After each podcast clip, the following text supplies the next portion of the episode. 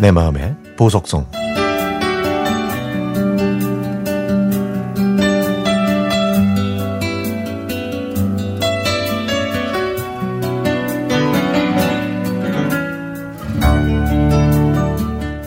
저는 집에 남는 방이 있어서 9년 전부터 외국인을 상대로 홈스테이를 하고 있습니다.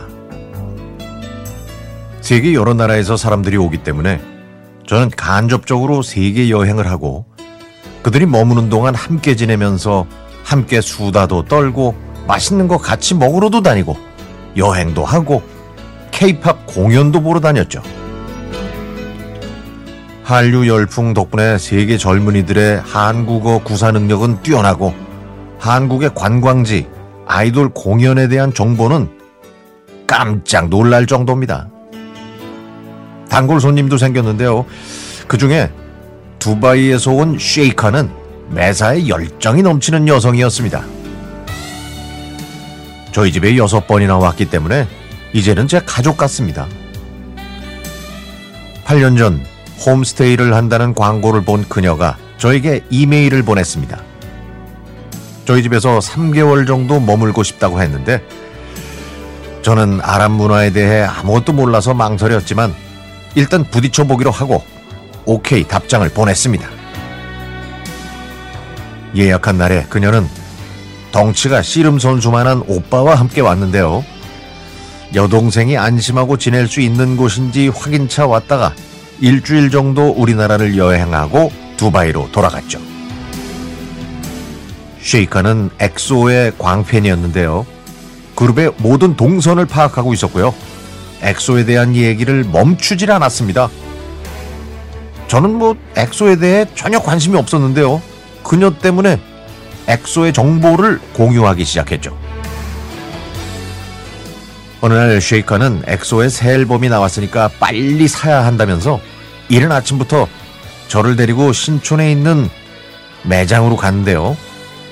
앨범에는 팬 미팅 쿠폰이 있어서 추첨을 통해 입장권을 준다고 하더라고요.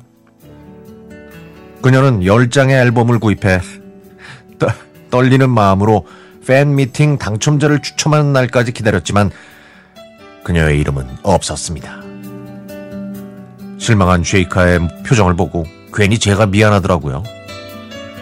그리고 며칠 뒤엔 연예인들이 심장병 어린이 돕기 자선 농구 대회를 하는데 여기에 엑소 멤버 두 명이 나온다면서 VIP 좌석으로 티켓 두 장을 구매했습니다.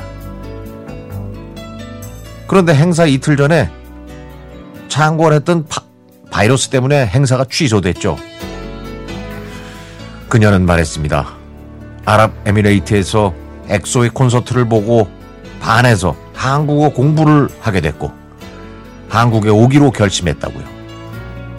모두 8번이나 방문했는데 두 번은 사우디 친구들과 다른 곳에서 지냈고 나머지 여섯 번을 저희 집에서 머무른 건 겁니다. 그러다가 드디어 그녀가 엑소를 만나게 됐는데요. 부산에서 진행되는 행사에 엑소가 나온다는 소식을 들은 그녀는 학교를 결석하고 부산까지 가서 엑소의 공연도 보고 함께 사진까지 찍을 수 있었습니다. 쉐이카는 핸드폰으로 사진을 보내왔는데요. 이 세상의 모든 행복을 다 가진 표정이었죠. 그리고 엑소에게 준다고 오랫동안 보관하고 있던 선물도 줬다고 했습니다. 그녀는 한국의 오밀조밀하고 자기 나라에서 볼 수 없는 문화, 풍경, 역사에 관심이 많아서 처음에 3개월을 머무는 동안 케이팝 공연을 19번이나 갔는데 그때 한국 문화에 매료돼서 그 다음부터는 여러 번 왔다고 해, 했습니다.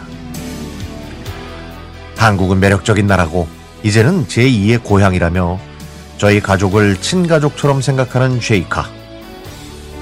쉐이카는 제가 좋아하는 팝송도 다운받아서 듣더니 저보다 더 좋아하기도 했죠.